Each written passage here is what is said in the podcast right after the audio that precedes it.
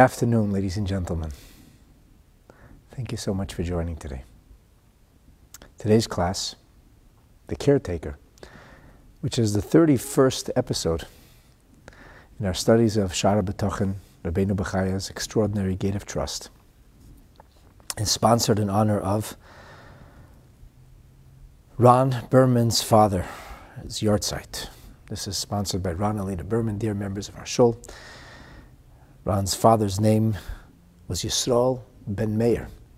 His neshama should have an aliyah, and certainly his soul will derive much satisfaction and pleasure from the words of Torah that we share together today.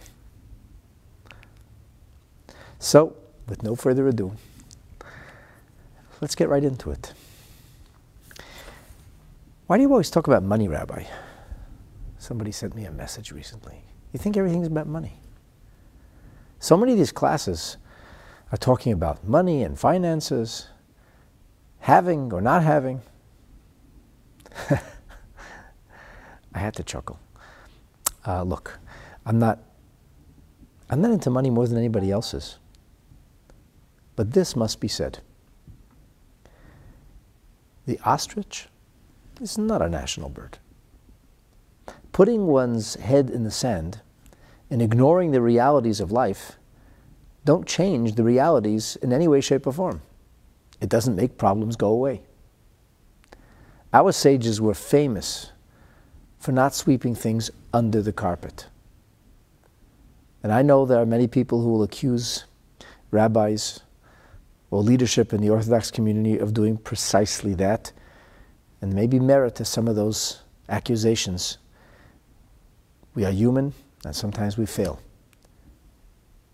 But this I can say with certainty sweeping things under the carpet, ignoring problems or issues, was never the Torah way. The Talmud, in the end of Masechet Kiddushin, deals with the, the reality that we are, by nature, by design, sexual animals, and that we have desires, desires that, can be actually embarrassing and even unhealthy. It wasn't taboo. Our sages talked openly about the idea of closeting oneself with a, a member of the opposite sex and how we have to be careful with regard to the various respectful distances maintained between genders because so ah rabbi what are they perverts or something what's wrong with these rabbis it's just a platonic friendship said so many of people who went down so many a dark hole. There are no platonic friendships between men and women from a Torah perspective. I'm sorry to disappoint you. High mindedness is it's very beautiful.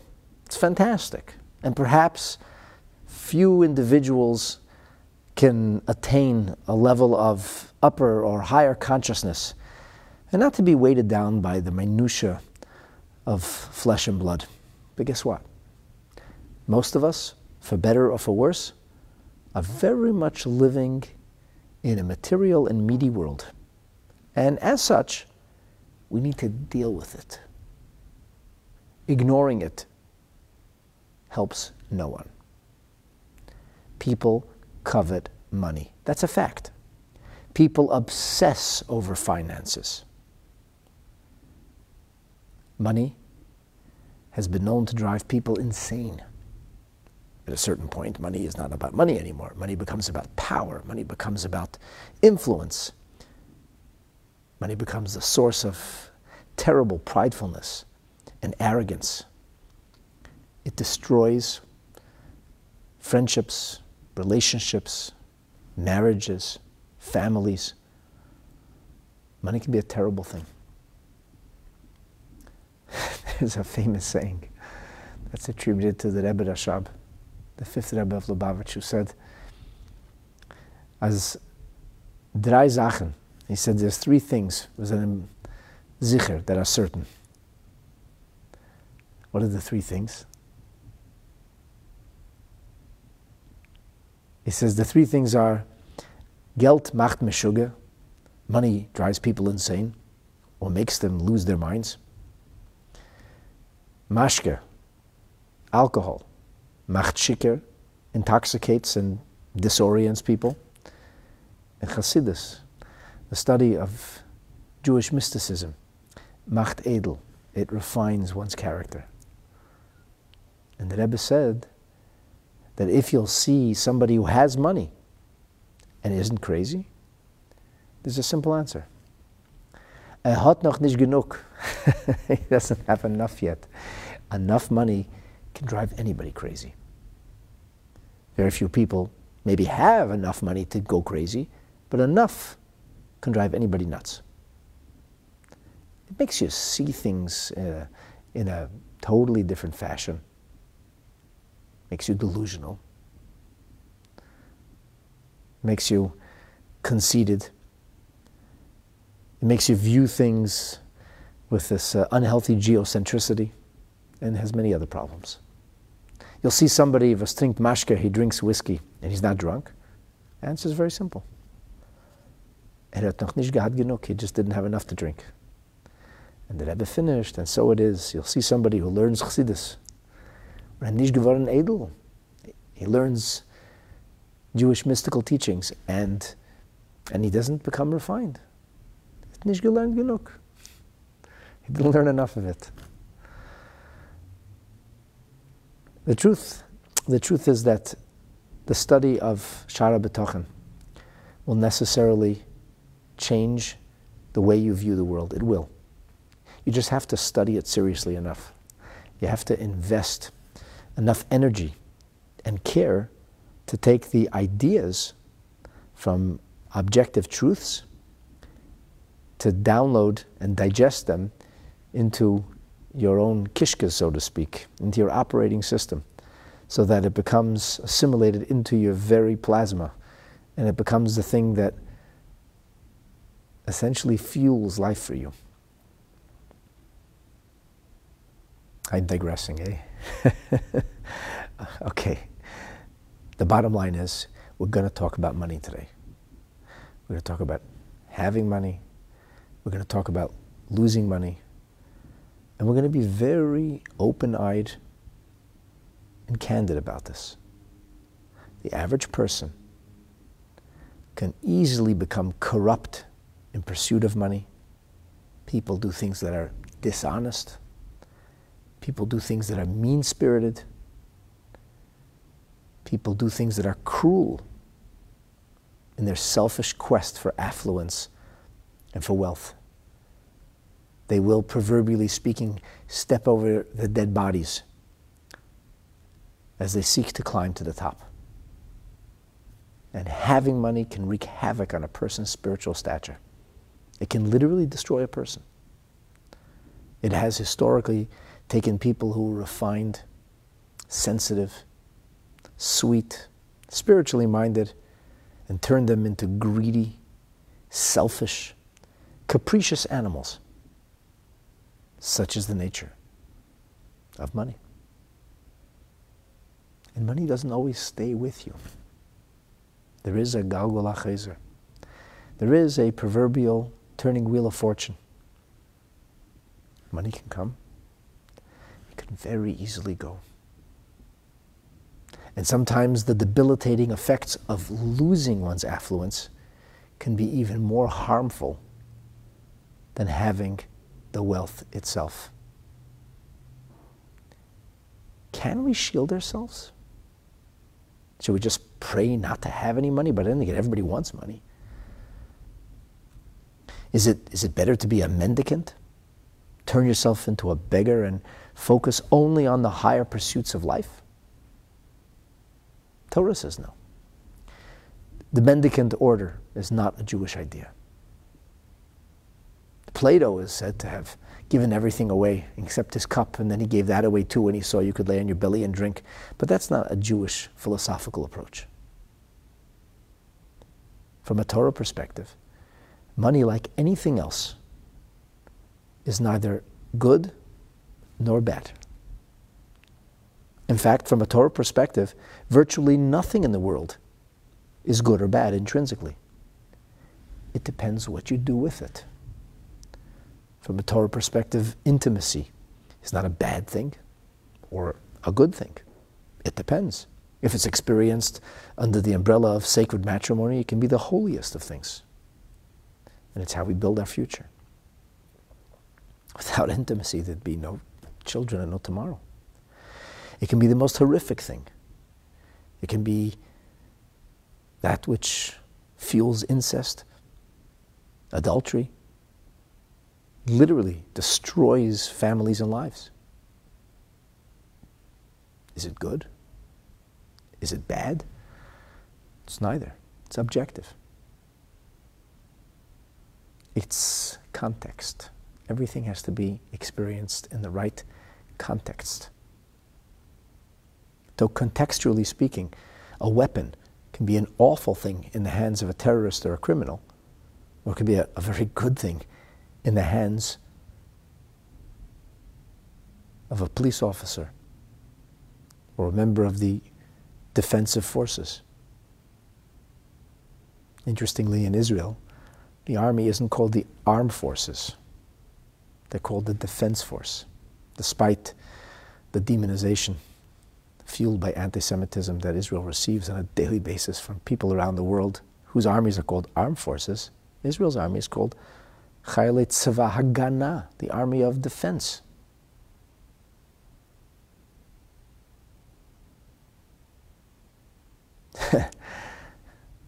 In defense of uh, the Western world, not everybody calls it a Secretary of War. Oftentimes it's called the Secretary of Defense. That's a good thing. Minister of Defense. Those are good things. It's, it's good to utilize something which is, as long as there's evil in the world, something can go good or bad. Now, of course, when Mashiach will come, the swords will be beaten into plowshares and the tanks will become tractors. But that's because there'll be no evil in the world. As long as there is evil, then we need to have mechanisms which can swing one way or the other. And it always depends on appropriate contextualization. I could go on. This is an obvious and easy thing to understand. Candy can be the thing that stimulates children and enables them to grow and get excited about their Yiddishkeit, and that's fine, a little bit of candy in moderation. And it can be the thing that kills a diabetic. Candy isn't good or bad. A little bit of sweets is not bad for a child. An excessive amount of anything is not good for a child. So when we talk about money, we're not speaking about the root of all evil. It could be the root of all evil. It could also be a wonderful thing. With money, one can sustain and support the needy, the poor. One can clothe the naked. One can feed the hungry. One can house institutions that teach and promulgate Torah values. And even if one wishes to be poor or mendicant on their own, why is it your spouse's fault? Why do your children have to suffer? Who says that they have to follow your attitude or approach? But then again, if you have no money, how are the children supposed to fend for themselves? The question really is this since money is such a sharp knife, since it can slice bread so easily, but it can also end up cutting deeply into your own fingers, how can one engage with wealth with money and not get cut in the exchange. If money proverbially is fire, or has a fiery energy attached to it, how can you harness and channel it without getting burnt?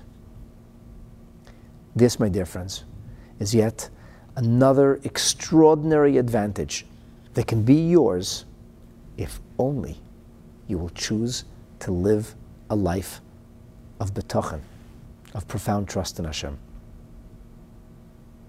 So, in summation for this little introduction, betachin is a wonderful thing. It's a mandated thing. It's, a, it's something we should all yearn for. Rabbeinu Bechaya is trying to sell us on betachin. He wants, he wants us to be prepared to make a serious investment in attaining this spiritual rung of faith.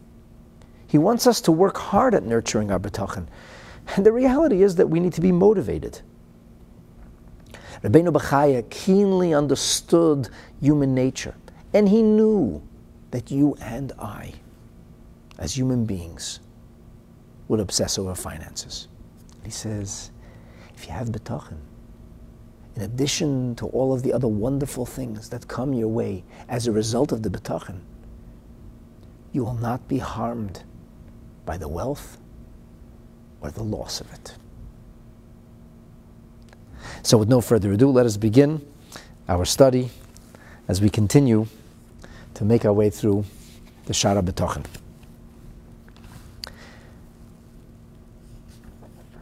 If you're following along in the recent Kihat translation, we're now on page 27.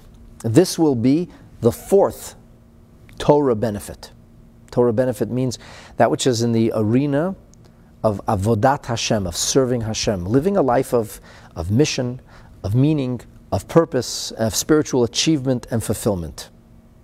So we're not talking about material benefits per se, but talking about the kind of benefits that make us feel wholesome and fulfilled and that is to serve Hashem. Because ani nivreti l'shamesh et. I was created to serve my master. I and you will only succeed at life if we will do that which we were created for. You can best use a machine if you use it for what it was intended for. When you take something and put it into a foreign capacity, something that's alien to its organic structure, it will take a toll guess what? Despite human beings' selfish, greedy, mean, and capricious nature, that's not what we were created for. We were actually created to be selfless and giving, benevolent and kind, spiritual and purposefully driven. That's why we were created. And that's exactly why we were given all those negative behavior characteristics. That's why we were created with a predisposition to greed and selfishness. It's why we were created with an organic jealousy. Because when we overcome these weaknesses, and make no mistake, they are impediments and weaknesses. The fact that you were created with it doesn't make it good. Judaism does not believe that human beings were created perfect. Human beings were created flawed and broken. We were created with many, many natural impediments. Some of us have to deal with arrogance, and others with a lack of self worth. Some of us only think about ourselves. Some of us are devoid of any kind of ambition or motivation. For some, the challenge is arrogance. For others, it's laziness, slothfulness, and lack of self esteem. But for all of us, there is weakness. And we have to overcome those weaknesses. And by overcoming those weaknesses, we are able to demonstrate and bring forth the strength that God has potentially endowed each and every one of us with. So Rabbeinu Bechaya tells us that our predisposition to obsess over money is not a death sentence. It's not something that we have to suffer from all life long. It's something for us to overcome. And bitachon is the straightforward way to do so. Imagine that. Turns out that bitachon is actually the thing that can make us happy. It's actually the thing that can save us from our own darkest inclinations or desires. Umehem. And amongst these benefits, Mehem is a continuation of before where Rabbeinu Bechaya was outlining Torah benefits. Ki Hashem, the person who trusts in Hashem,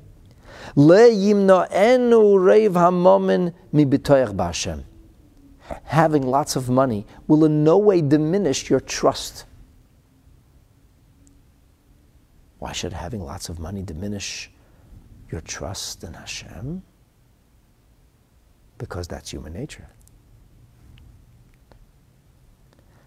When a person has lots of money, they think that I got it made.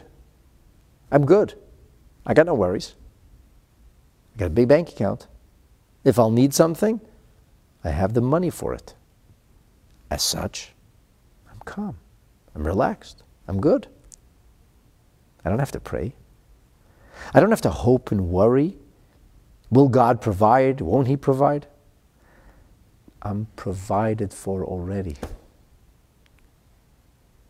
And the foxholes, oh, there, they're no atheists.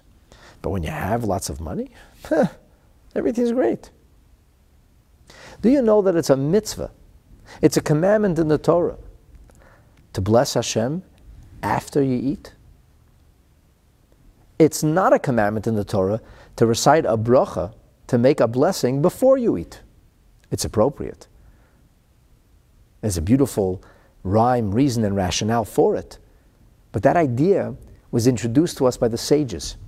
The Torah says, V'achalta, you eat, and that's not good enough. V'savota, when you achieve satiety, that's when uverachta Hashem alekecha. That's when you bless Hashem v'zacharta, and you will remember because it is He, Almighty God, who gives you the wherewithal, the ability to be able to do valor.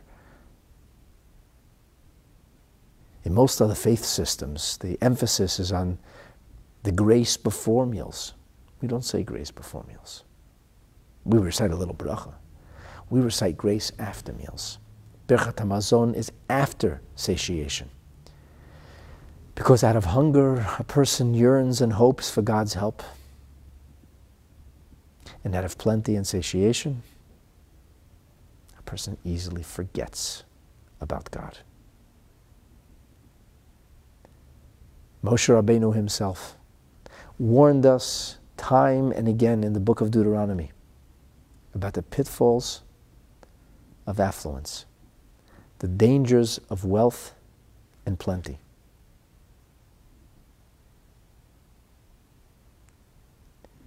Many good people have gone down the tube spiritually, not despite, but because of the affluence they were blessed with. The Torah says you ate, you're satiated, remember Hashem. Rabbeinu Bechaya says, all that money you have, may you have lots of money, more than you need, more than you know what to do with. All that money you have does not have to in any way infringe on your trusting in Hashem. Why? Because the person with real betochen isn't relying on the money.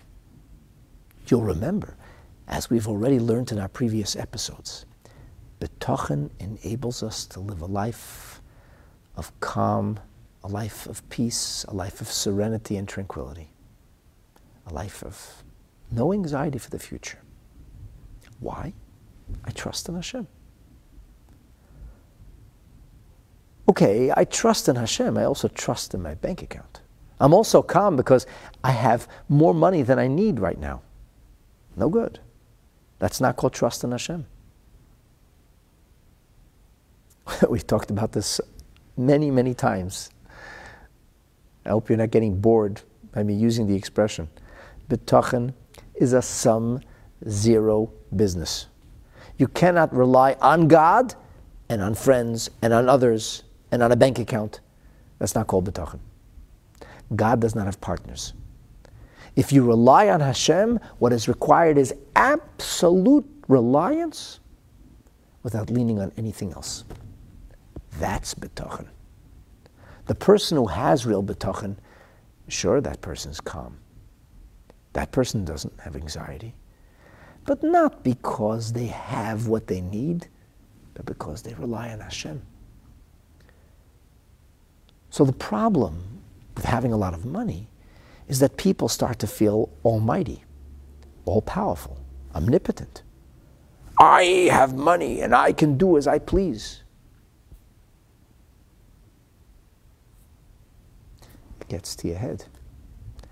You start to think that nothing can stand in your way and you will always be able to do what you want because you have the money. But a person who has betochen, he's calm, he's not anxious, because he trusts in Hashem. And whether the money is there or the money isn't there, this person puts his trust in Hashem. The Gemara talks about a very great sage who would sit down at the table for mealtime and he would pray and ask Hashem to provide him with food, with sustenance for the day. And they said, Rebbe, you have a table full of food. And he said, I have nothing. It has to come from Hashem. It's here, can vaporize in a moment. Nothing can be taken for granted. Nothing can be taken on entitlement. Until I'm actually eating, Hashem can take it away. I rely on Hashem, he says. And I pray to Hashem until I'm ready to eat, and then I, and then, then I eat, and I'm enjoying what Hashem gave me. This is an attitude, it's a perspective. It's not a delusion. It's the truth because we all know of instances where everything was in place and then it wasn't. Nobody knows what tomorrow brings. On the eve of the recent pandemic that so many of us are still suffering from, especially here in Canada, somebody might have had a fantastic business a hospitality business, a travel business. Amazing business. Few hours of work, tremendous dividends, happy people, because people like to spend when they're on vacation, when they're traveling. And overnight, overnight, it dried up. Well, that's, you know, that's luck. That's a, there's no luck, my friends. Nobody knows what tomorrow brings. Ever. We're in Hashem's hands. And therefore, we should always be certain and calm and collected and cool. But not because we have money if you have it, but because the Ribono Shel Olam, Almighty God, is going to be providing for you. And as such, Rabbeinu Bechaya says, he's not saying Chalamomin. How does he look at the money then? I mean, the reality is that it, it sounds delusional. It sounds delusional because here's a person who has money. So who are we fooling? If I have money, I'm calm. So why are you relaxed? What should I worry about? How are you going to pay your bills? I have money. How are you going to accomplish what you want? I have money. So I'm calm. Well, you're not really calm because of the money. You're calm because you trust in Hashem. Yeah, well, uh, maybe, but not really. I mean, we're human beings. A human being has the money. He feels good because he has the money. If he doesn't have the money, he feels uh, like he's in trouble. So Rabbeinu Bechaya says, "V'hu be'enov kipikodin." How does he view the money? He views the money merely as a deposit. Al ponim yuchadim. He was instructed to use that money in a unique way, in a specific way. And for specific things. And Lizman Kotzuf, for an allotted amount of time. It's never a given that uh, he has the money, he'll have it forever. He doesn't know that. Nobody really ever knows that. Let's take a look at the Mefarshim and see how they understand these opening words of Rabbeinu Bechaya as he begins to chart the fourth benefit. So the Marpe Lanefesh says, Ein bitchoinoi al hamomen sheyeshloi. He doesn't rely on the money that he has. Rak iker bitchoinoi al Hashem. His primary reliance is on Hashem. And I find this very interesting. As you know, I'm a believer in treating all of these texts charitably. Not, not only the Rebbeinu Bechaya himself, but the commentaries very great people, inspired people, deeply scholarly and thoughtful people. He, he added the word, the Marpe Lanefesh adds the word Iker B'tchoinei. I think that the and Nefesh knows that we're, we're not dealing with the supremely righteous individuals for whom materialism means nothing. There are such people. very few and far in between. Like, like who are we fooling? If you have bitachon, and you're calm because you have bitachon, doesn't it help you when you have a full bank account? Doesn't it help you when you have all the guarantees in place? You say, I'm sure Hashem's going to help me. I'm really glad all those deals are signed and everything's in place. I'm really calm. I'm, I've no, I'm, I'm no anxiety because I know Hashem's going to help me. And the reality is that I got all my ducks lined up. So it's very easy to say, I'm relying on Hashem. Human nature is such that I'm, I'm relying, at least maybe not consciously, but subconsciously on the success in hand. So Marpe Lanefesh deals with this, it says, Iker Hashem. It's true, of course it has influence on us. It's not possible for ordinary people not to be influenced by things like this, but that's not the focus.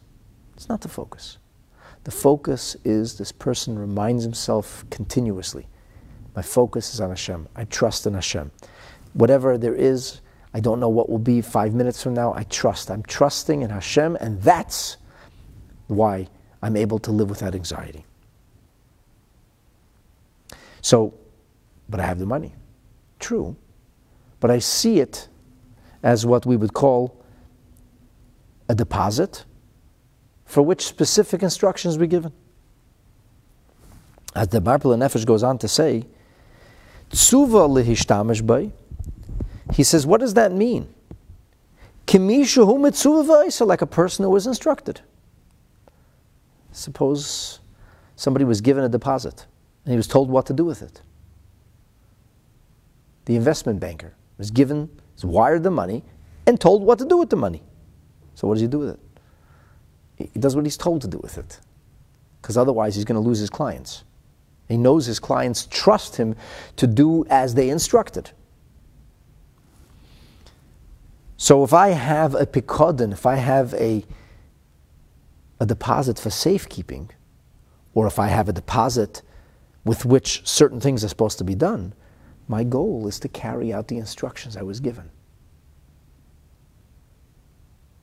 We'll soon see what the instructions are, like how this kind of plays out. I want to take a look in the commentary authored by the Pat Lechem. He says there's an element of poetic license in the words of Rabbeinu Bachaya here.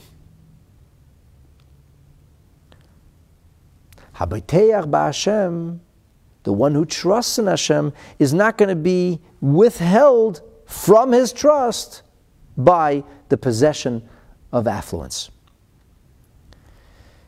And then he says, Mipnei he won't be withheld from his trust because he's not relying on the money. He says the, the point here really is all of this kind of, it hinges on a common message, on a common theme. And the common theme is, Hukiyum b'matziv echad tomid. The, the challenge here is maintaining equilibrium how do I maintain the same amount of faith and trust in Hashem regardless of what's happening? How am I able to rid myself of anxiety and be certain that Hashem is the one who provides for me through thick and thin, through fortune and famine? Times good and times chas v'shalom not. This really is the goal that Rabbeinu Bechaya has to empower you with this ability of maintaining that stamina, keeping things in balance at all times. The hainu, that means to say, he says, matziv habitochen, that my bitochen should be unfazed, unchanged, unmodified.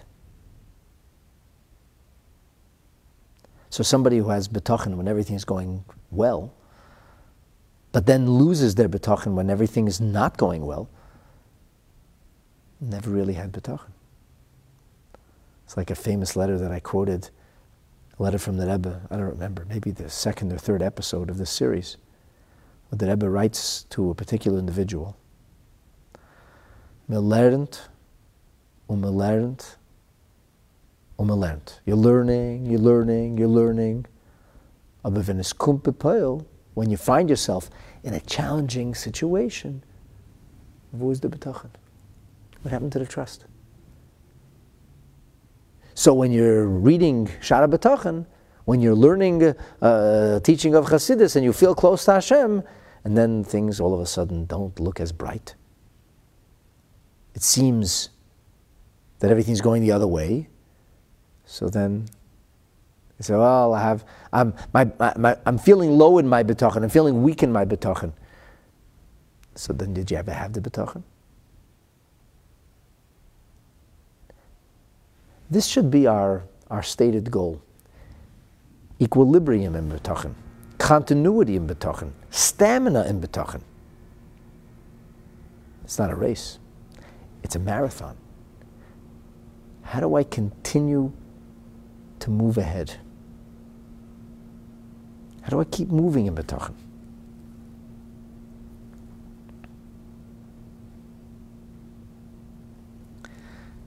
Paslechem illustrates it very interestingly.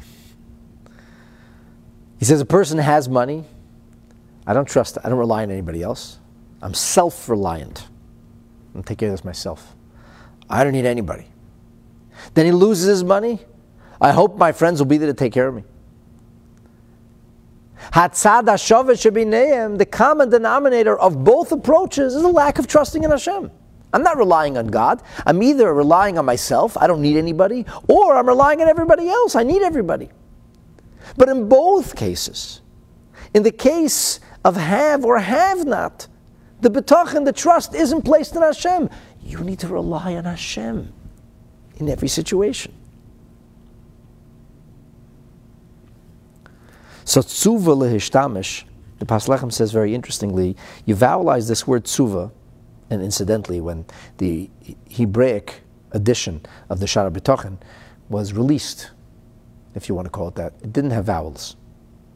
So some of the words can be read different ways, and they have different meanings. And now the, many prints have vowels, but it wasn't always like that. So the Paslachim says you read it with a kubutz. Tzuva. What's tzuva? He says it's an unusual expression, but it is found in the Torah. An example is in the 36th chapter of the book of Numbers. There, the Torah narrates the conversation that ensued between the leaders of the tribe of Menashe and Moshe Rabbeinu about the daughters of a man whose name was Tzolofchad. Tzolofchad had died in the desert, but he left no male progeny, and as such, he left no typical heir.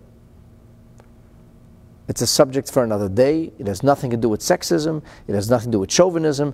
But this is the halacha, the way Torah functions. So, in a case where there is no male heir, then the daughters of Tzolofchad came and say, our father's name shouldn't be forgotten. The problem, though, is that the different provinces of Israel were supposed to maintain their tribal integrity. And when a woman, a Jewish woman, marries a Jewish man, the babies are going to be Jewish by virtue of their Jewish mother, but they will have a tribal affiliation or identification by virtue of their Jewish father. So if a woman from the tribe of Menashe, for example, marries somebody from the tribe of Asher, then the woman's children are going to be Jewish Asherites, not Menashites. They'll be Jewish because their mother's Jewish, but they will not inherit their mother's tribal affiliation. And so the leaders of the tribe of Menashe were a little worried because these women are going to inherit land, but they will marry people. They were still single girls. They will marry men from other tribes, and the integrity of Menashe's territory is going to be compromised. So they said to Moshe, We are doing as you commanded. You instructed us. You told us we should give this land, apportion it for the daughters of Tzalachat, but how will that jibe with territorial, territorial integrity?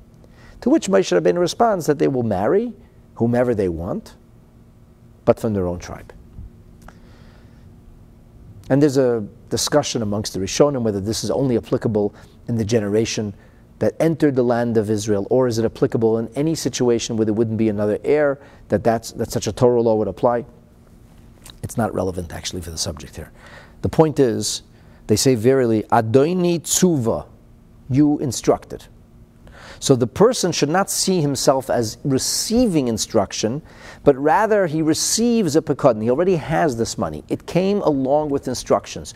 The money comes with instructions. When a Jew has money, he has instructions that come along with it. What are the instructions? He didn't have the money before. As the money came in, instructions came along with it. he got a wire. The wire said, $20,000 has now been deposited in your account for such and such a purpose. What's the purpose? The purpose is alponim miyuchadim ubeinyonim miyuchadim. Literally, on, on specific faces in specific dimensions. what does that mean? So he translates that certain purposes and certain ways, certain ways and certain purposes. Panim Yuchadim, says the commentary Toiv Alavanan, is when you receive money from Hashem, you receive it with instructions. Namely, do business honestly. You got money, you're going to invest it. Every business is a form of investment.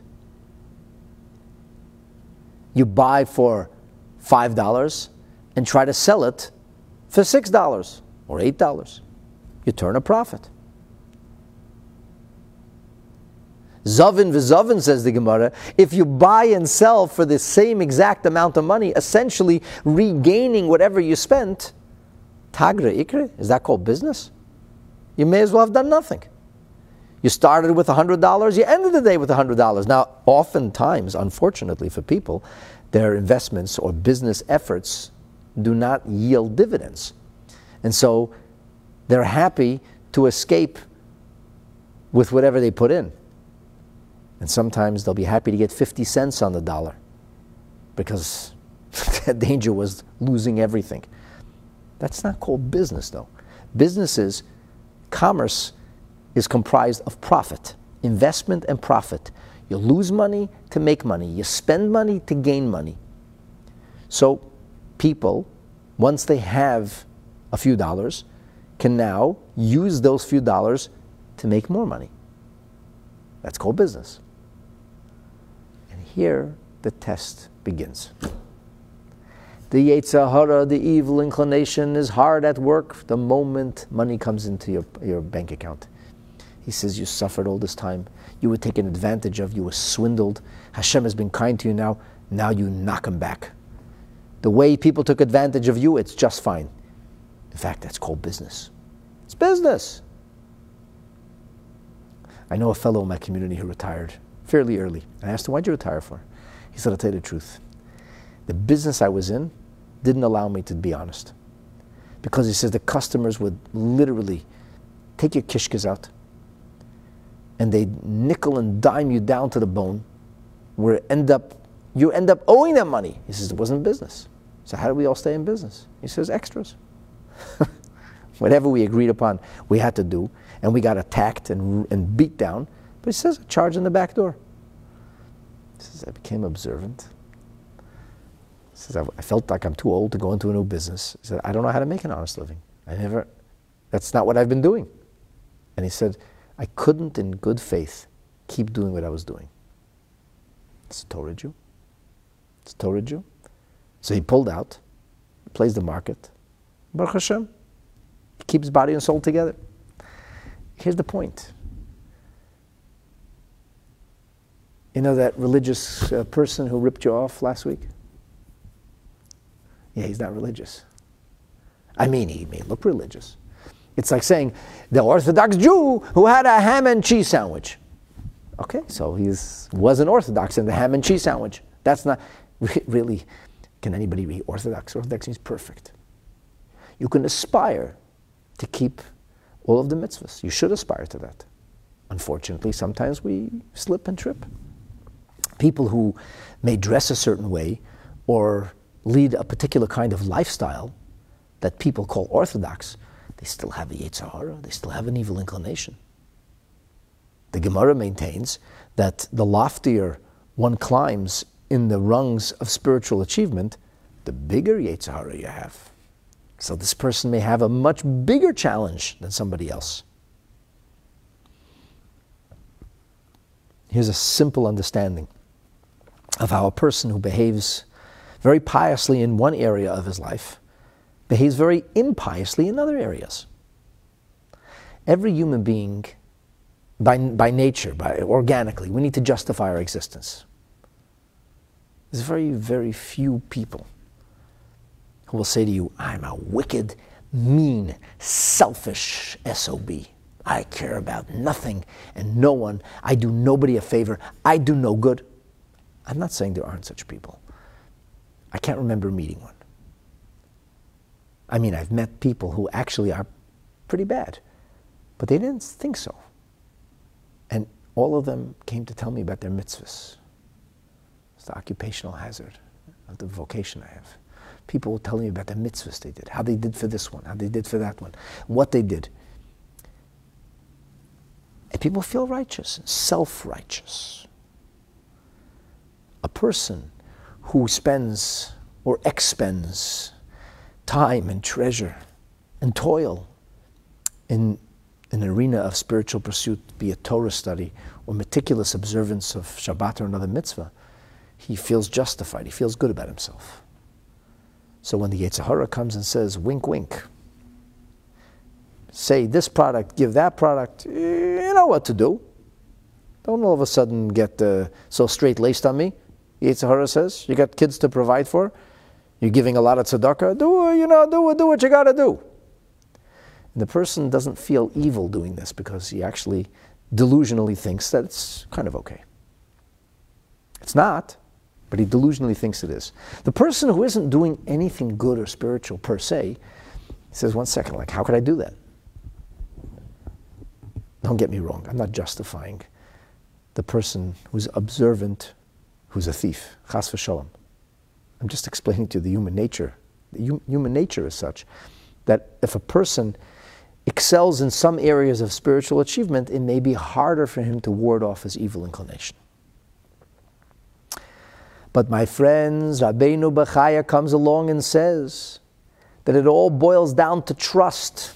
Because if you trust in Hashem and if you rely on Hashem, not the money, if I rely on Hashem, and I know that my financial future is going to come from Hashem, then how could I use the gift Hashem has given me in a manner that violates the explicit instructions that Hashem gives me? Hashem tells me, don't do that. If I trust in Hashem, then I have to trust that Hashem will provide for me in a manner that's commensurate with the mitzvahs, with the instructions that He gave me. So when I have trust, I become a more ethical and a more honest businessman. How could I be unethical? How could I be dishonest? How could I do business without integrity?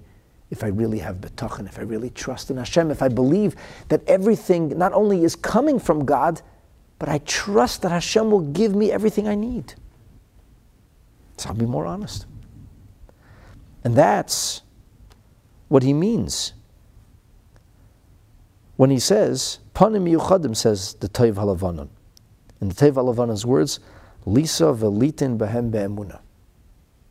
To do business commerce, the give and take of business with integrity. You know, there was a great rabbi in the previous century. His name is Rabbi Yisrael Meir of Radin. He's more popularly known by the name Chafetz Chaim. It's after a book he wrote about Lashon Hara. Chafetz Chaim was an extremely pious man. And he didn't want to benefit from his Torah knowledge or Torah teaching he had a, a shop, a store, what they call a dry goods store. And the Gemara says that the best way to do business is tell people exactly how much you spent and exactly how much you're making. Called doing business be'emuna. Otherwise, there's a question of taking advantage. Is it according to fair market value? And taking advantage is not permitted by Torah. And there's a limit to how much you can overcharge. And if you're charging in a way which is unfair, at a certain point, the business isn't business. There's no acquisition, there's no sale. Up to a sixth. You can go up to over a sixth of the market value, but not more. But the Gemara says the easiest, the best way, the way you can never go wrong is to tell somebody, this is what I spent, this is what I want. I'm not telling you to give me what I asked for. This is what I spent, this is what I'm asking for.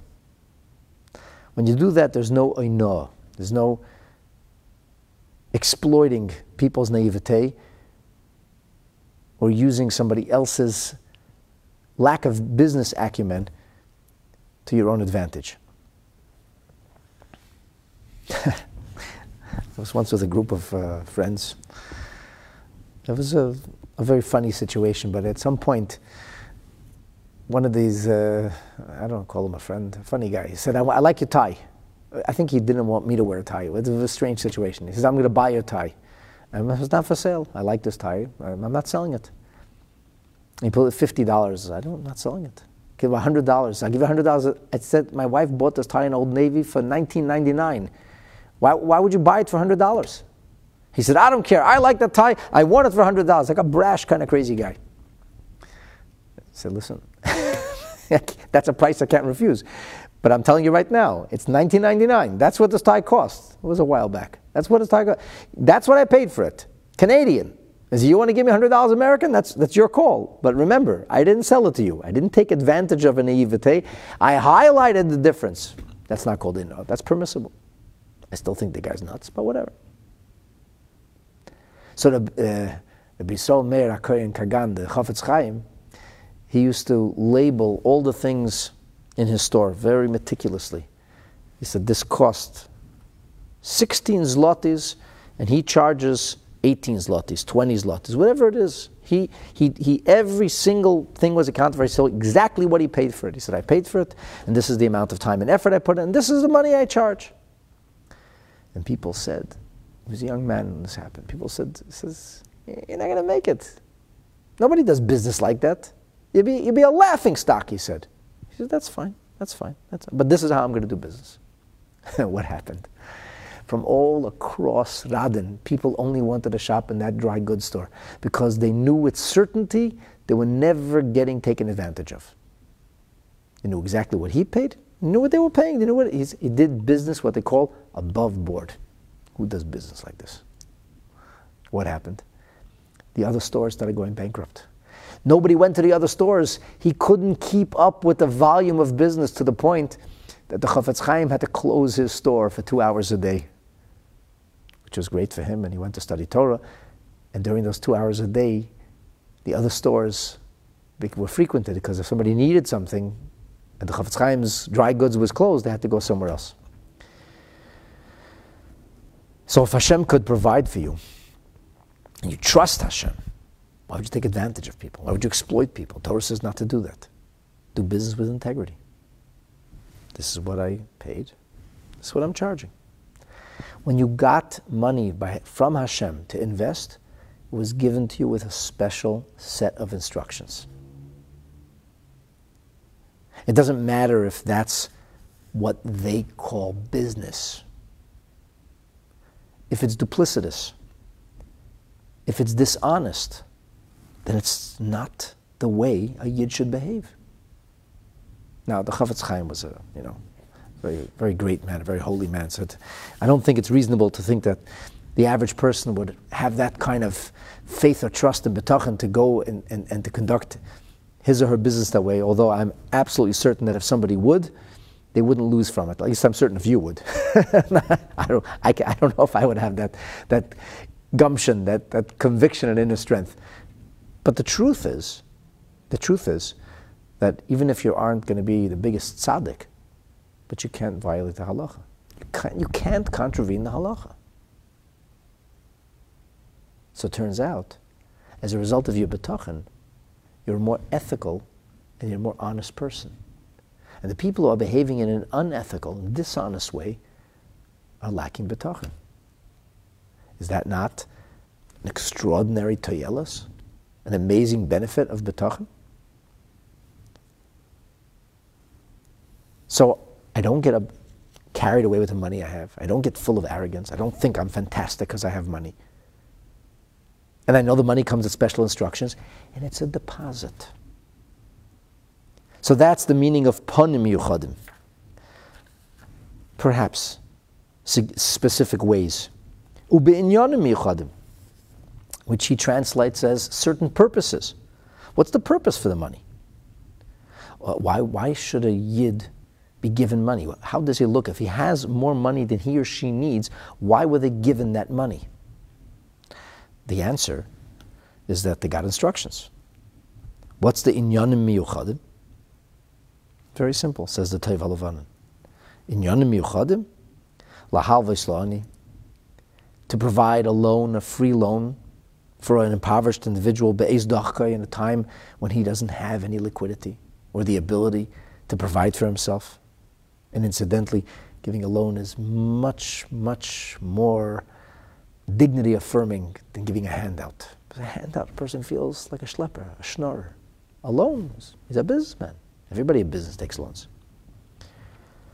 Velasis bem tzedakis, says Tevel to do acts of kindness, to do acts, do the right thing. Tzedakis, as we learned yesterday, is do the right thing. And the right thing is that if you have more than you need and somebody has less than they need, that you should help them. It's just the right thing. It's a privilege. It's a gift. You should be grateful that you are in the position to give and not to get. The Pas Lechem says, Binyanim Yuchadim.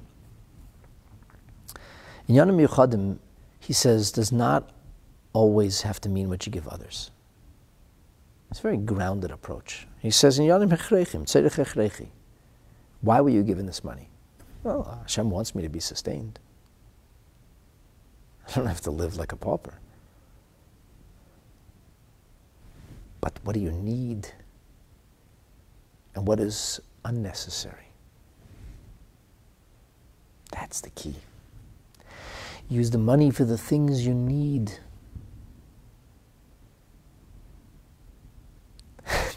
There's a little joke they say. What's the difference between a rabbi and a salesperson? said the rabbi sells you something that you need, but you don't want it. And the salesperson sells you something you want, but you really don't need. Spend the money on things you really need. Do you need that? Do you need it? Or is it just a fetish or some narishkeit? You think it's going to bring you joy and happiness. Imagine living like that. Imagine living with purchasing the things you need and not the things you don't need. So he says that's, that's how a Yid spends his or her money. And then a Yid says, what I need to do is what's right. Tzedakahs. Gemilas chasadim. Those are the things I need to do. That's why Hashem gave me the money and you look at it, says Rabbeinu Bechaya, as Lazman Kotzov. You're not waiting for the shoe to drop. You're not living with anxiety. You're knowing that now Hashem has given me money. Great, I have to do what I have to do now when I have the money. It doesn't mean to be a spendthrift. It doesn't mean to do things foolishly. It means to live in the moment. How many people are putting money away for a rainy day and they spend their whole life in the rain? Because they're putting money away for a rainy day. So when it gets really bad, then I'm going to have what I need. They're denying themselves what they need now, putting the money in the mattress for when I need it. You need it now. The Ribono Shel Olam gave you the privilege. You have Baruch Hashem. You have give. Provide for others. The Marpe Lanefesh is something a little chilling. He says, "As man kotzav ratzalemer ku galgul hachoizer beyolam," because there's a wheel of fortune and it's always turning. And nobody knows what tomorrow brings. What you have is a gift, and if you won't have it, it's not because you lost it. It's because Hashem will decide at a certain point that that's not your destiny right now. You could have uh, multiple destinies, as they say in Pri Chaim, it's an interesting thing. Most people heard about the idea of Gilgul, reincarnation, which is not to be understood in the Zen or Eastern way, Chas v'shalom, at all. You never lived, you're never living again. We are linked to other neshamas. our lifetime is necessarily a continuation of other lifetimes, and, and there's uh, some overlap, and we can sometimes complete things that were started by others. Just as a husband and wife, we believe are two halves of a single soul. So it is that many souls, like, uh, like dots that form a line, are able to form a continuum, but not that you lived and you can remember what you did as whatever. So, at any rate, the, people are familiar with Gilgul, and they assume that Gilgul or reincarnation means I have, you know, a, a life, a life ends, and then this life gets reincarnated. The the uh, Pri Etz Chaim, Reb Chaim Vital, the foremost disciple of the Arizal, was Yartzeit today. His Hilulis today. He taught in the name of his teacher that the Arizal said there could be Gilgul Mechaim, which means certain epochs or eras in a person's life can be connected to different neshamas. A person could have multiple connections during the course of a lifetime. Imagine that. So you could have multiple gilgulim, whatever that means. You can have a destiny, you can have a period of time in which Hashem has decreed it that affluence is going to be your challenge, your gift. That will define your life. You'll be a life doing what affluent people do, and then it could be a period of life where you're going to be doing what people who are not affluent do. And we don't necessarily, or necessarily do not have the power to chart our future. That's the biggest mistake people make. They think that they can actually define the future, they can actually decide the future. It's not true. That's why they're anxious. They're worried. Maybe I'll fail at doing what I need to do to preserve my future. But betochen, betochen means I trust in Hashem. I have an opportunity now. I can provide for others now. Baruch Hashem. Thank God. How lucky, how fortunate am I that I can be a benefactor, not a recipient. So it's given to me in a specific way. It's not mine to do as I please with. I can't invest it in dishonest fashion. It's given to me for specific purposes, for things that I actually need, and to support others and Torah institutions. And who knows what tomorrow brings. This is where I am now. That's what I'm doing now. And people think if I don't give tzedakah, I'll put it away, and then when my wheel of fortune turns, then I'm going to have it. really? You think that Ribono Shel Olam, if he decides that you shouldn't have, you're going to be able to outsmart God? So what will happen? You trust in Hashem. Each day has to be lived to the best of its ability. These are, these are the facts, the birds and the bees. This is the facts of life. It's the facts of life. I don't obsess over money. I'm talking about money. I'm talking about life. This is life. In one of the greatest tzaddikim of all time, the Baal Shem Tov, he couldn't go to sleep at night if there was money in the house. Couldn't go to sleep. The Rebbe told a story. He used to, he used to sometimes late at night look for a poor person, somebody he doesn't have, because money in the house disturbed him. Baal Shem Tov lived a life of manna. Every day he woke up in the morning, whether, how the Abishtal provide for us. How are we going to eat today? I don't know. Let's see what we can do, and the Abishtal provide for us. Even the Baal Shem Tov was disturbed by money. Money has a way of disturbing us. It has a way of shaking us up. It has a way of corrupting us unless we have betochen. If you have betochen, you'll be unscathed. So what happens if Hashem decides that the person should have money for an extended period of time? He has betochen. The betochen will enable him not only to know that he shouldn't get carried away when the windfall arrives, but that even if this becomes a continuous situation that perhaps lasts a lifetime, that he doesn't allow it to corrupt him.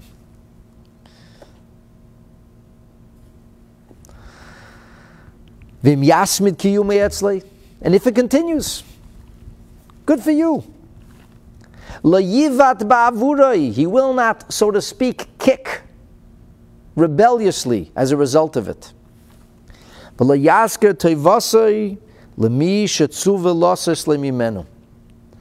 Ha, here we come to one of the great pitfalls of charitable people. I said charitable specifically, as I talked about in yesterday's episode. Tzedakah is not charity because charity means I am being kind to you. You are undeserving. It's my money, but I'm being kind to you. I'm being charitable. And when people are charitable or kind, they expect others to bow down to them. And they are sometimes extremely inappropriate in demanding the loyalty and allegiance. You know, you owe me. You remember I took care of you? You remember I did this and this? It's called a mida meguna. It's a disgusting characteristic to keep reminding somebody that you did them a favor. It's, um, it's almost a personality flaw. There's a guy I know who did me a favor many years ago. Whenever he's having a, a bout of low self esteem, he'll make sure to come and remind me, You remember I did you this and this favor? Of course. Thank you very much. Now, the truth is, I have to be grateful and thankful. Whenever you, you are the recipient of somebody's largesse or a favor, you have to say thank you. That's, that's not a question about that. And Mepharshim talk about that. However, that doesn't mean that a person has the right to demand it of others. There's a big difference between my responsibility of saying thank you and showing appreciation and your expectation that you have incurred immortal indebtedness because you took care of somebody. Worlds of difference. La yivat bavure. It all starts first by becoming rebellious, by becoming self reliant, absorbed with one's own success. The Marpe Lanefesh says this is exactly what Moshe Rabbeinu speaks about in the famous poem, the Shira of Haazinu, where he says, Vayishman, Yeshurun, Yeshurun is a name for the Jewish people. It means, comes from the word Yoshor, upright. The Jewish people are supposed to be living upright. But Vayishman, Shuman is fat. They become corpulent, proverbially, metaphorically, euphemistically speaking and then Vayivot, and then they rebelled. They kicked and they rebelled. In other words, too much success. Too much success can oftentimes disfigure a person with prideful arrogance. It can corrupt a person in a terrible way. So if a person has lots of money for a very long time, that's who they become. They're, they're the rich person, they're the benefactor. It starts to get to them.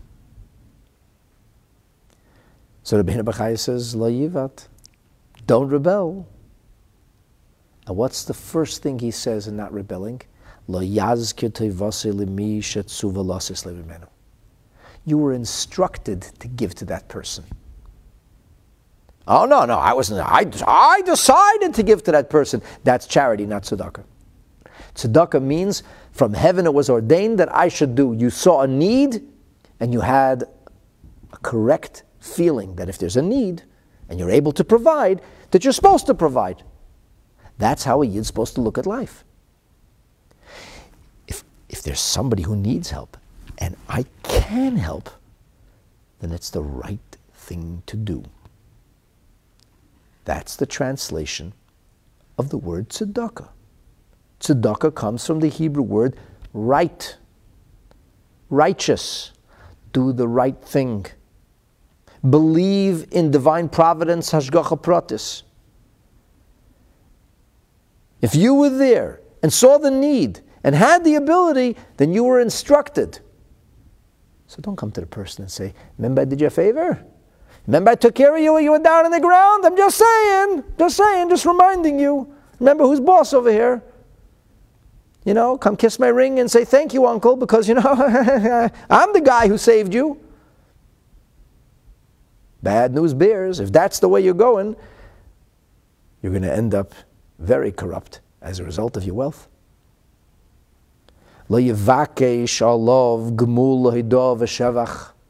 Do not start fishing for compliments. Do not come and expect to be bowed to, to be worshipped, to be feted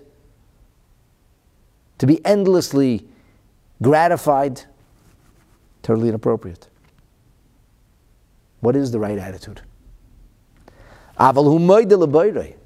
The right attitude is you say thank you, not to the person who took. You don't have to be a fool.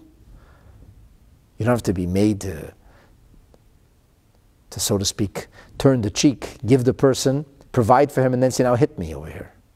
Or show me a lack of gratitude, which oftentimes will be the case anyway, by the way. The person thanks Hashem. He doesn't ask for the thanks. Somebody asks him for a favor. He responds and he says, Thank you, Hashem. Thank you for the opportunity of being able to feed somebody. Thank you for the opportunity of being able to assist and able a proper, a good organization. Thank you for enabling me to have the privilege of being a giver, of being a benefactor, of being a source of sustenance and goodness for others. He's made the Labadias Baruch. Asher Samahu Sibala Taivasai, who allowed him, Hashem allowed you to be his cause. He allowed you to support his cause. He allowed you to be the cause of goodness, to be the source of goodness. The Manas Halavavi says, How do you know Hashem commanded? He says, uh, Don't remind the person who you were commanded. Manoach Halavavi says, Yes. Hashem commanded you, Lasei, Sloi, Teref, Umamein. Hashem commanded you to be a Baal Tzedakah. Hashem instructed you to give. You see an Oni, you meet a person who's impoverished, an Evyon, a person who's destitute. It's your privilege. You see a Kohen, a Levi, you're supposed to give of your harvest in the land of Israel. Truma, Meiser, the heave offering, the tithe. It's a privilege. Don't come back and tell the Kohen, hey, Kohen, remember, I, I took care of you. I gave it a heave offering. I'm just saying, I'm just saying, like, you know, I'm glad you're enjoying life. Just remember, just remember who your benefactor is. Just remember, you, twice a day, kiss my ring. That's enough. No good. Bad attitude. Never mention it. You did somebody a favor, never mention it again.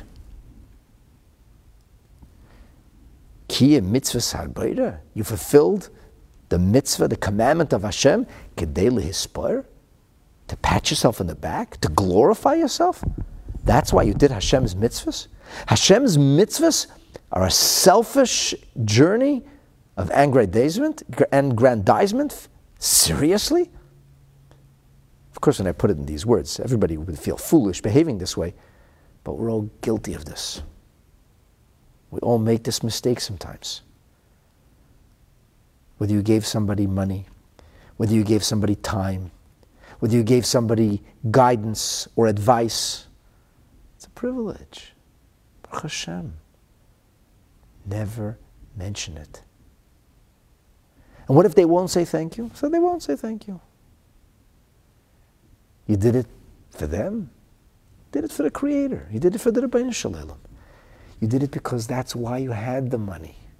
That's why you were given. This is divine largesse. You got a gift from Hashem. So you need to make sure to do the right thing and be grateful to Hashem that you can.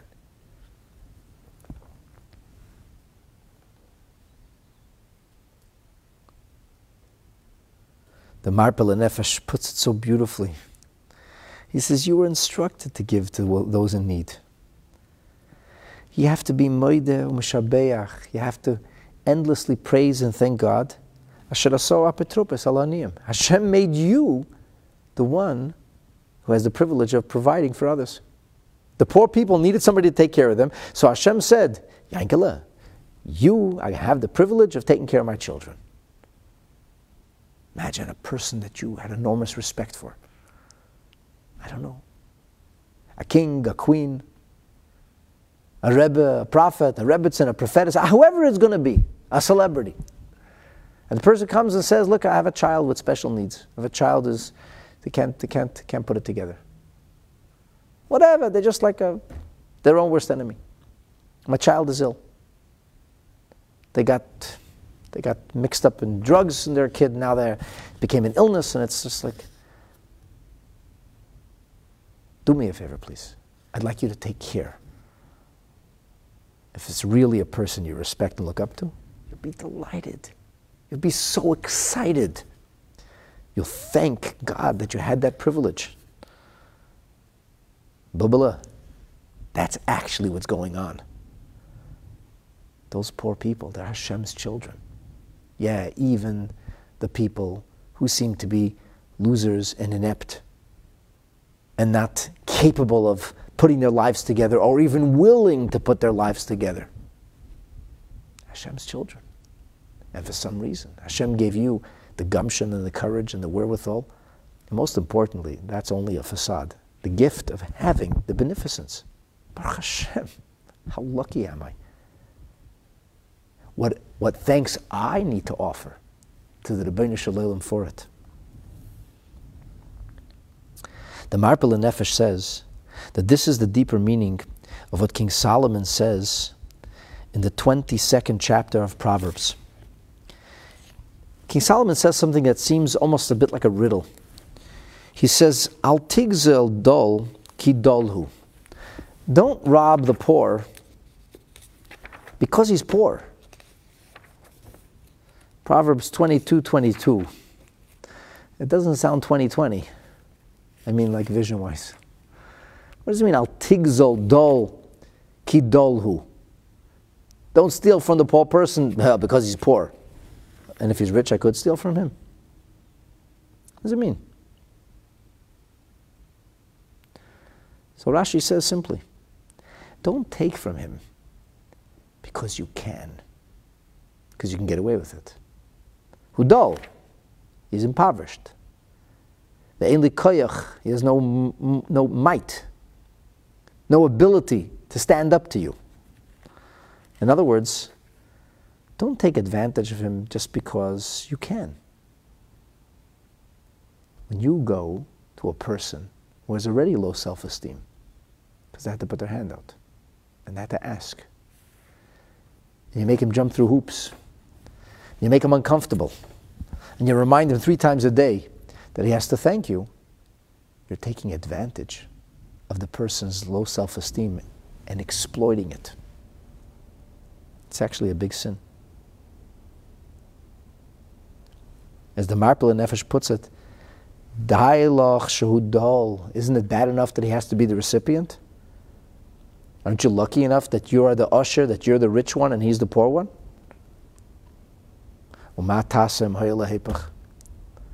What would you do, my friend, if it was the other way around?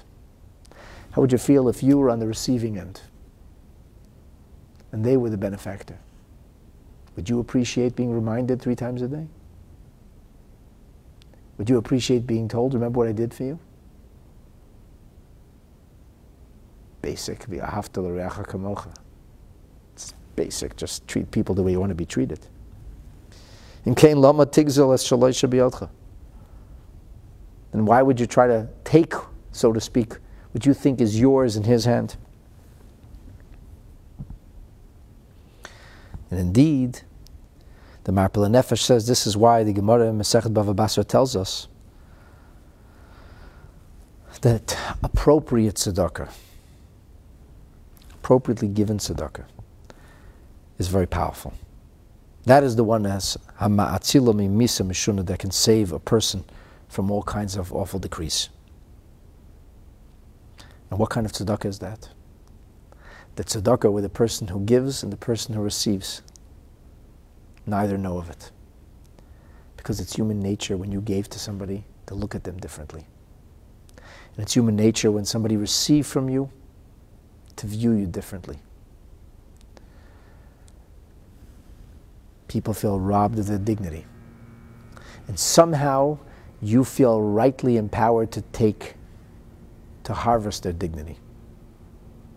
It's not good. That's not the way you'd give tzedakah.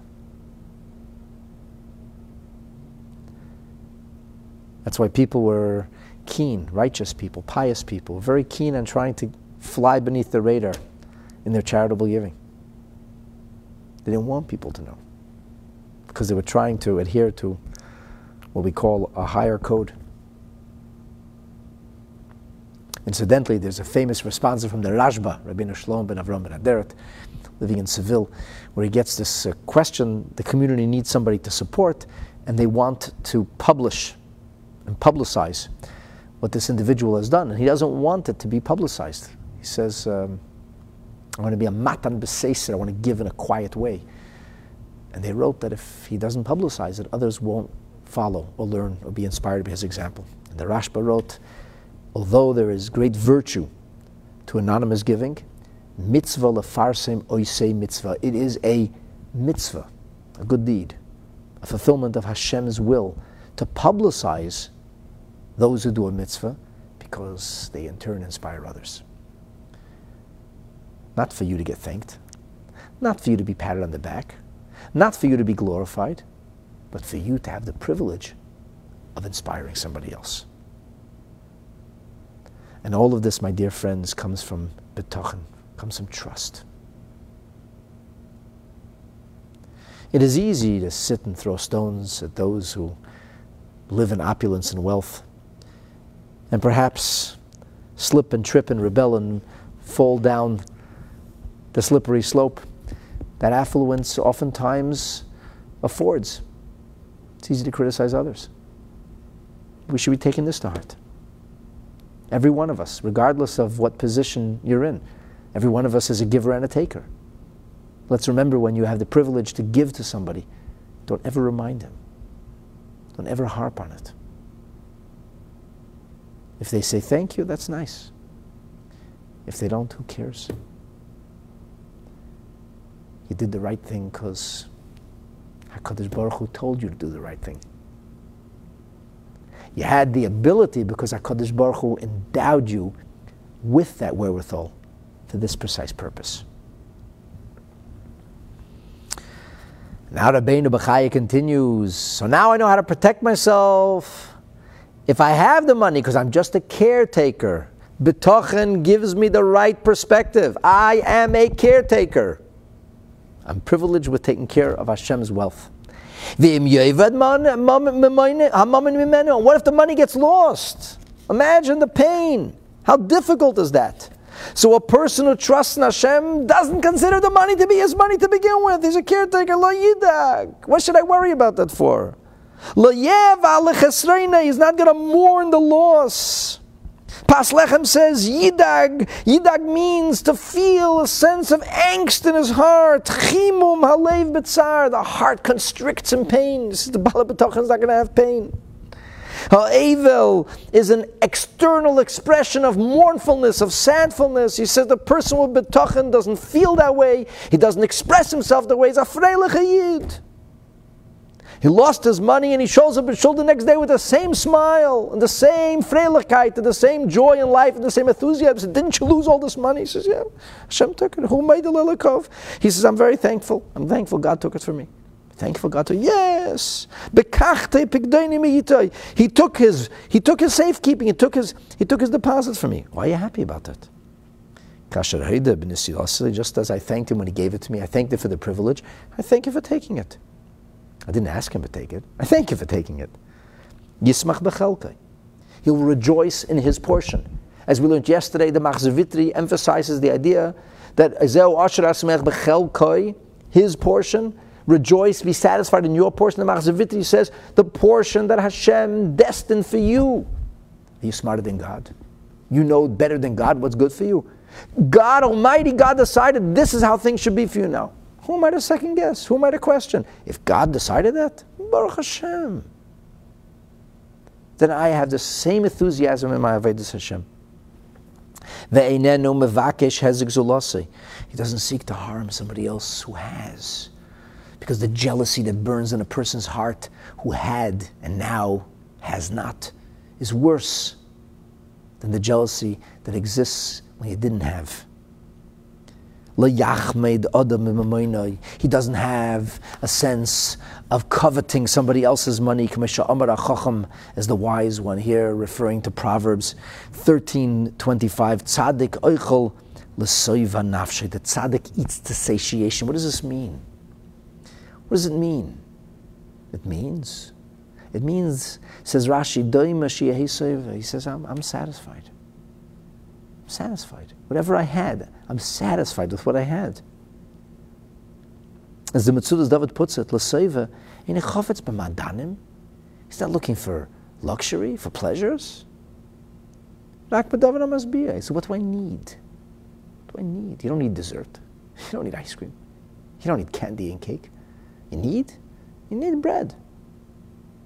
You need basic vegetables, some protein. Really, you don't need this, that junk.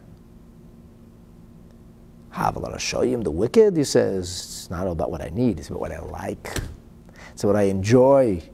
And they're bet and yechser. They have a hole in the stomach, so to speak. They're never happy. The Gemara says, There's always room for sweets. A person could be full, can't eat anymore. I'm stuffed. It is ice cream. Oh, for ice cream, there's room. I could always have some more. So a person who gorges himself on materialism and on the pursuit of physical libido and pleasure will never be satisfied. And the righteous are satisfied.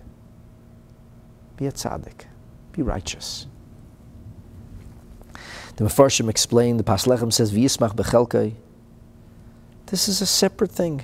Separate thing. The first thing is, Hashem had given you uh, deposit for safekeeping, and now he decided to take it. Okay. I thank him for what he, for what he did.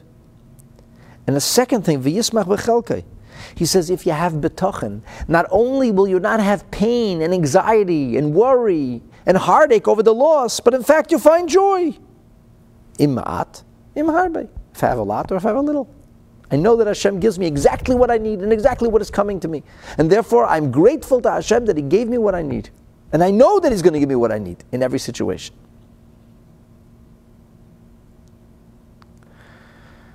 Because a person who is not satisfied, as we learned in so detailed a manner yesterday, a person who lives with a lack of satisfaction and he's never satisfied, shoyif tomid mashabi adzulis, he always wants what somebody else has.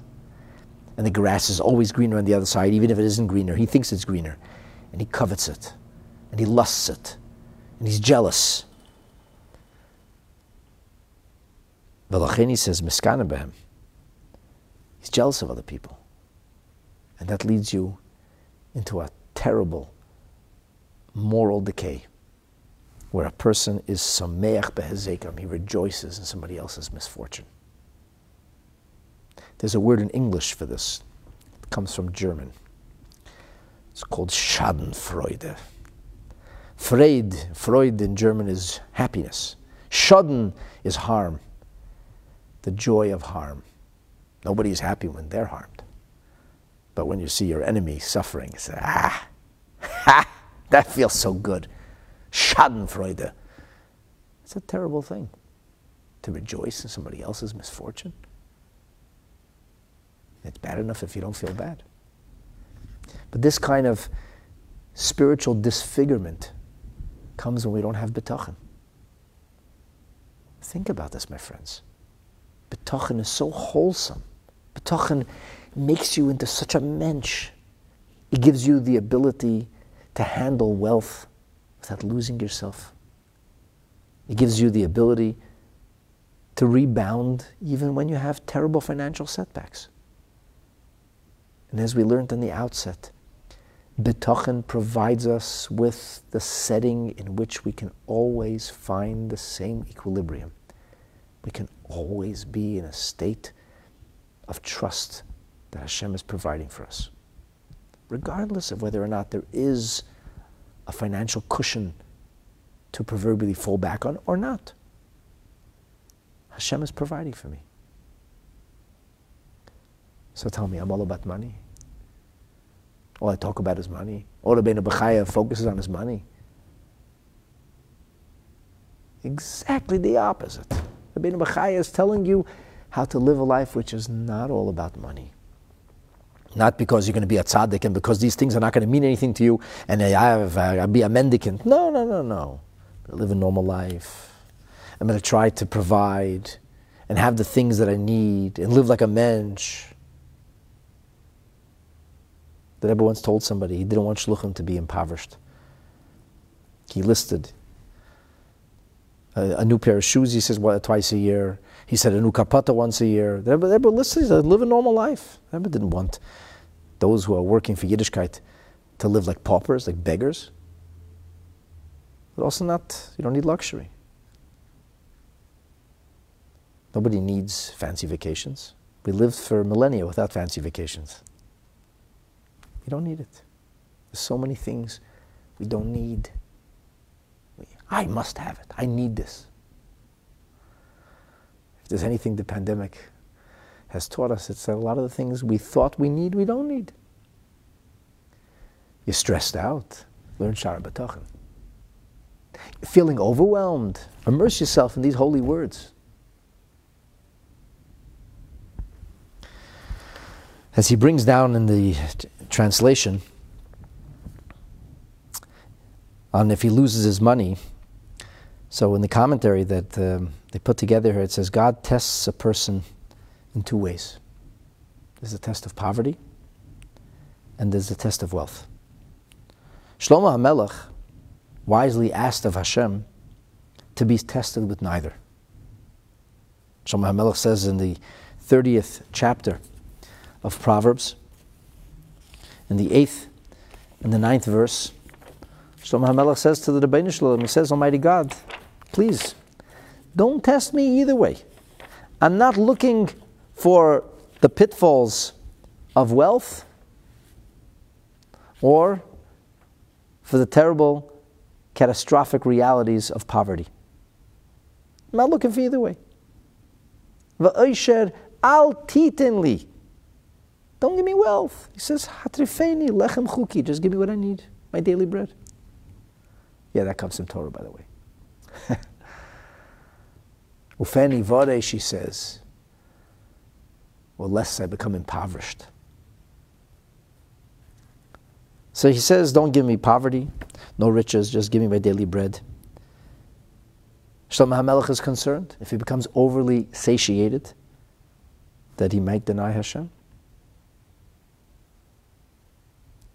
He says, Pen esba v'chichashti v'amarti mi Hashem, lest I become filled, sated, and say, Who's God? I, the almighty rich man can do as I please. Or a person can become poor, become desperate. They go navti. Just so fasti shemelikoy, I can become poor and steal and swear in the name of God inappropriately because I need the money. So the Rebbe, when he talked about this, he said that nevertheless, if we are to be tested, the test of wealth is better than the test of poverty.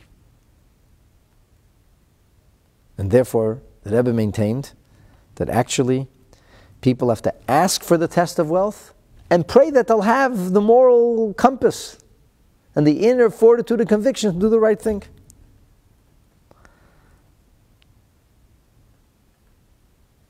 He says that's why Shlomo HaMelech first asks not to be tested with poverty. Because if a person needs to be tested, it's better not to be tested with poverty, which causes tremendous pain and stress. The Gemara says that people literally lose their minds over poverty. It makes them rebel against Hashem. There was a Hasidic Rebbe in the post-war years in New York. His name was the Karpitchin Rebbe. Avram Yeshua Heschel. And he believed that Jewish people should best be poor. He was afraid that wealth would cause them to assimilate, to rebel. And he has all kinds of verses backing up his attitude. And the Rebbe, the Rebbe felt otherwise. The Rebbe felt that now we come to a time where Yidden should be wealthy and have affluence and nobody should lack anything. And we should overcome this test. The Rebbe said we have, we've already suffered the test of poverty for millennia. It's time for Am Yisrael to be tested with affluence. And the Rebbe once said to him that this man had a son-in-law who was Lubavitcher Chassid, who was extremely wealthy. The Rebbe said with a smile, he said, your kapeda shouldn't hurt your family. Your, your desire to see poverty. that would bleed into piety should not hurt your own family. So, if we're to be tested, please God, we say, test us with affluence and wealth. But make no mistake, my friends, it is a test. It is a test. And it's something that bitochen can help us deal with appropriately. I want to finish by sharing a teaching, a parallel teaching of the Khatam Sofer and of uh, our Rebbe based on the teaching of his father on a Zoharic approach, which kind of encapsulates the two sides of what we talked about in today's class the test of wealth and the test of poverty. So King David says in the 146th Psalm, in the third verse, he says, Ashrei, fortunate, Shekel Yaakov be'ezri, the one who's the God of Jacob is come to, comes to his aid. Sivroi, his hope, Al Hashem. He places in the hands of the Lord his God. So the Khatam Sofer explained it this way. He says the person who has bitachon, even if he has great affluence and wealth, he doesn't place his reliance on the money, but rather in Hashem. And that's how we should interpret this verse. Ashrei shekel yankiv be'ezrei. Fortunate is the one who God has blessed with unbelievable success. And nonetheless, sivroi, his hope for the future, Allah Hashem alikov. That's not where his bitachon is. He hopes for the future, not because he has money, but he places his trust in Hashem. That's how the Khatam Sofer interpreted this, and that verse then would essentially affirm the message that Rabbeinu Bechaya brings us. The Rebbe points out, conversely, that the Zohar says that the word sivro is used. It doesn't say tikvato, which is the traditional word in Hebrew for hope. It doesn't say bitchono, his security, surety, or trust. These are expressions of hope and trust in Hashem. It says sivro. So the Zohar says, Al tikri sivro. Do not read it as a s with a dot on the left side of the shin, making it a sin, but rather with a dot on the right side, namely Shivro. Shivro? Shivro means being broken. And he says, Ashrei Misha Kel Yankiv Be'ezrei, Shivroi, any kind of suffering, of, so to speak, breakage he experiences. Allah Hashem Alikov, he all, everything is, so to speak, suffered or experienced for a higher purpose or the purpose of Hashem. In which case, Actually, this verse, through Zoharic lenses, would not speak about the test of affluence, but it would actually speak about the test of poverty or suffering. And it's interesting that we have the same verse in Tehillim in two very different ways of understanding it. And the Rebbe said that the deeper message for us is that when we're living in a time in which we see a rise of anti Semitism, a time in which we see greater dangers that face us as a nation, that we see ideas and ideals that we believe in, the Torah's ideals and ideals threatened, and the suffering of the gullus, of the displacement that we suffer from, that we're dealing with. So he says, on this, the sages told us that Yaakov's children were not broken by it. Hashem is at our side. Have bitachon. Shivroi, even when things seem broken, know that this is all, so to speak, for whatever higher purpose Hashem asks of us, and we shouldn't be demoralized by it. In either way, Bitachon is the thing that can carry us through thick and through thin. Having bitachon in Hashem will make us into a mensch, will give us a, spect, a sense of respect for others, enable us to preserve the dignity of others, prevent us from becoming corrupt and arrogant and full of oneself. And most importantly, gives us equilibrium for life. Trust in Hashem, for it will truly deliver us. My friends, I hope you were inspired by the incredible teachings of Rabbeinu Bachaya and the many commentaries. If you were, please take the time to share this with somebody else. For whatever we have, we have to share with others. I'd appreciate it if you can hit like. And if you aren't yet subscribed or know somebody who could benefit from these classes and isn't subscribed yet, please do so or get them to subscribe and enable notifications. I look forward to continuing to share inspirational words of Torah together as we continue together to hope and to pray that the Geula Hamitas Vashlema, that the redemption through Mashiach will be very soon in coming. The B'mheira will be Amenu. Amen. Thank you for joining today.